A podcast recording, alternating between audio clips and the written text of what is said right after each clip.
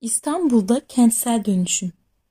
Bir şehrin bir veya birden fazla bölgesinin olası bir depreme karşı toprak zeminin ve üzerindeki yapının risk değerlendirmesi sonucu olası depremde yapıların yıkılması ve çevresindeki yapılara zarar vermesi durumu yaşanabilir.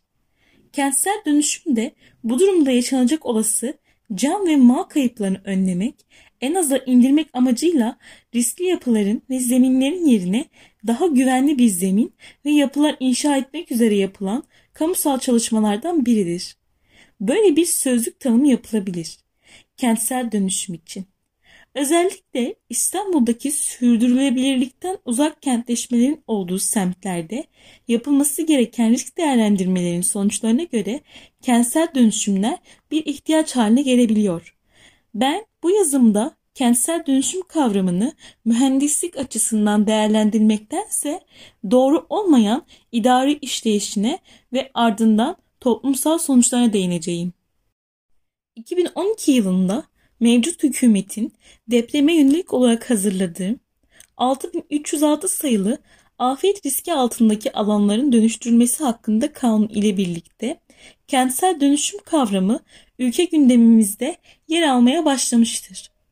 1999 depreminden sonraki yapılan düzenlemeler kapsamında gerçekleşen bu kanun özellikle coğrafi yapısı ve zamanında gerçekleşmiş çarpık kentleşmeden dolayı İstanbul ve çevresini fazlasıyla ilgilendiriyordu.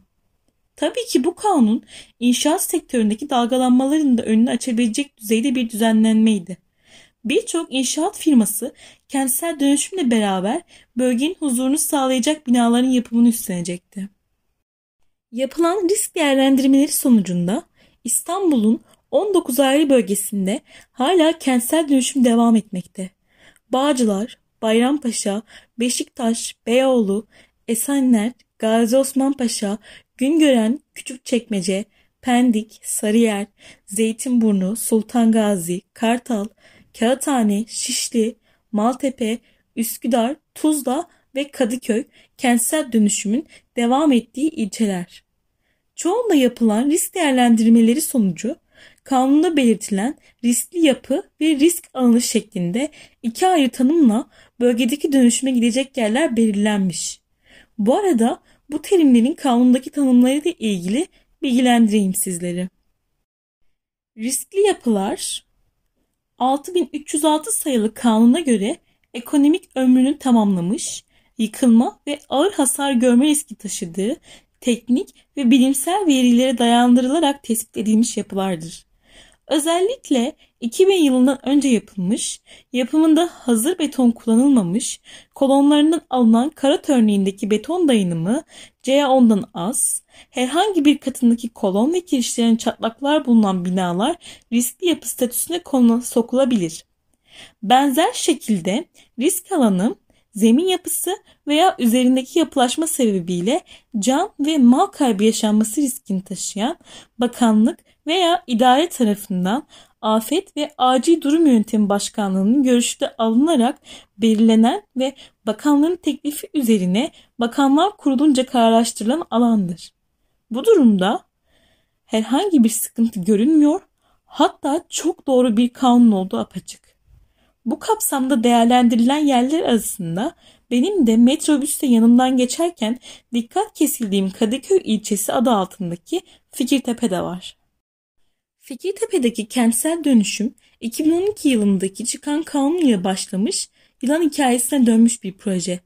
Yuva yıkmak yerine güvenli, huzurlu yuvalar inşa etmeyi şu anda hedefliyoruz. Türkiye'nin ilk şehir planlı kentsel dönüşümü Yeni Fikirtepe'de inşa ediliyor. Asıl amacımız afetler karşısında can ve mal güvenliğini sağlayacak bir dönüşüm gerçekleştirmek. Sözleriyle başlayan bu kentsel dönüşüm ne kadar da doğru gibi görünüyor değil mi? Sözlerdeki doğruluk payı konusunda hepimizin hemfikir olduğunu düşünüyorum.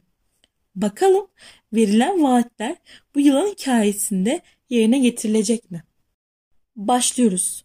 Fikirtepe'nin asıl sahipleri olan orada yaşayan insanlara kiralarını ödeme sözü vererek bir ay içerisinde evlerini boşaltmalarını, kendilerine evlerin taşımaları için harcayacak ve 6 aylık kira bedeli ödeyip kandırarak verdikleri sözleri tutmayıp kentsel dönüşümün yarım kaldığı bir yılan hikayesiydi yaşanan. Mağdur bırakılan insanların başka yerlere taşınmak durumunda bırakılması, insanların adapte olamadığı için geri dönüp farelerle beraber yaşamak zorunda bırakılması da bu yılan hikayesinin bir parçası. Yapı denetimindeki eksiklikler 2016 yılından beri kiraların ödenmemesi, imzaların tamamlanmasına rağmen yıkımların bile bir türlü başlamaması. Boşaltılan binaların yıllarca boş bırakılmasıyla farelerin cirit atması, metrekare fiyatlarının bu geçen 3-4 yıl içinde 5500 TL'den 8000 TL mertebelerine gelmesi, tinercilerin ve diğer bağımlıların metruk binaları mesken tutması, bölgede yaşamaya devam eden insanların asayişin sağlanamaması, toz toprağın insanların yaşam kalitesini düşürmesi, kentte yaşayanların %99.7'sinin normalinin çok üzerinde partikül maddeye maruz kalması. Yazımın başında kentsel dönüşüm ile ilgili bir sözlük tanım yapmıştım. Olası can ve mal kayıplarını önlemek, en aza indirmek amacıyla riskli yapıların ve zeminlerin yerine daha güvenli bir zemin ve yapılar inşa etmek üzere yapılan kamusal çalışmalardan biridir. Can ve mal kayıplarını önlemek, güvenliği sağlamak asıl amaç. Tamamıyla olasılığı önlemek üzerine yapılan bu değişim, bu olasılığı gerçekleştirmekten başka bir şey dönüşmüş değil. Biz inşaat mühendisleri mühendislik etiği çerçevesinde neyin doğru, neyin yanlış olduğuna karar verecek mercide insanlar olarak işin idari kısmında bu tarz yanlışlara göz yumarsak başarılı bir mühendis olabilir miyiz? Bir sürü soru işareti. Benimki sadece küçük bir farkındalık. Gerisi yine bizde. Yazan Behzat Gören, seslendiren Eda Can Kulak.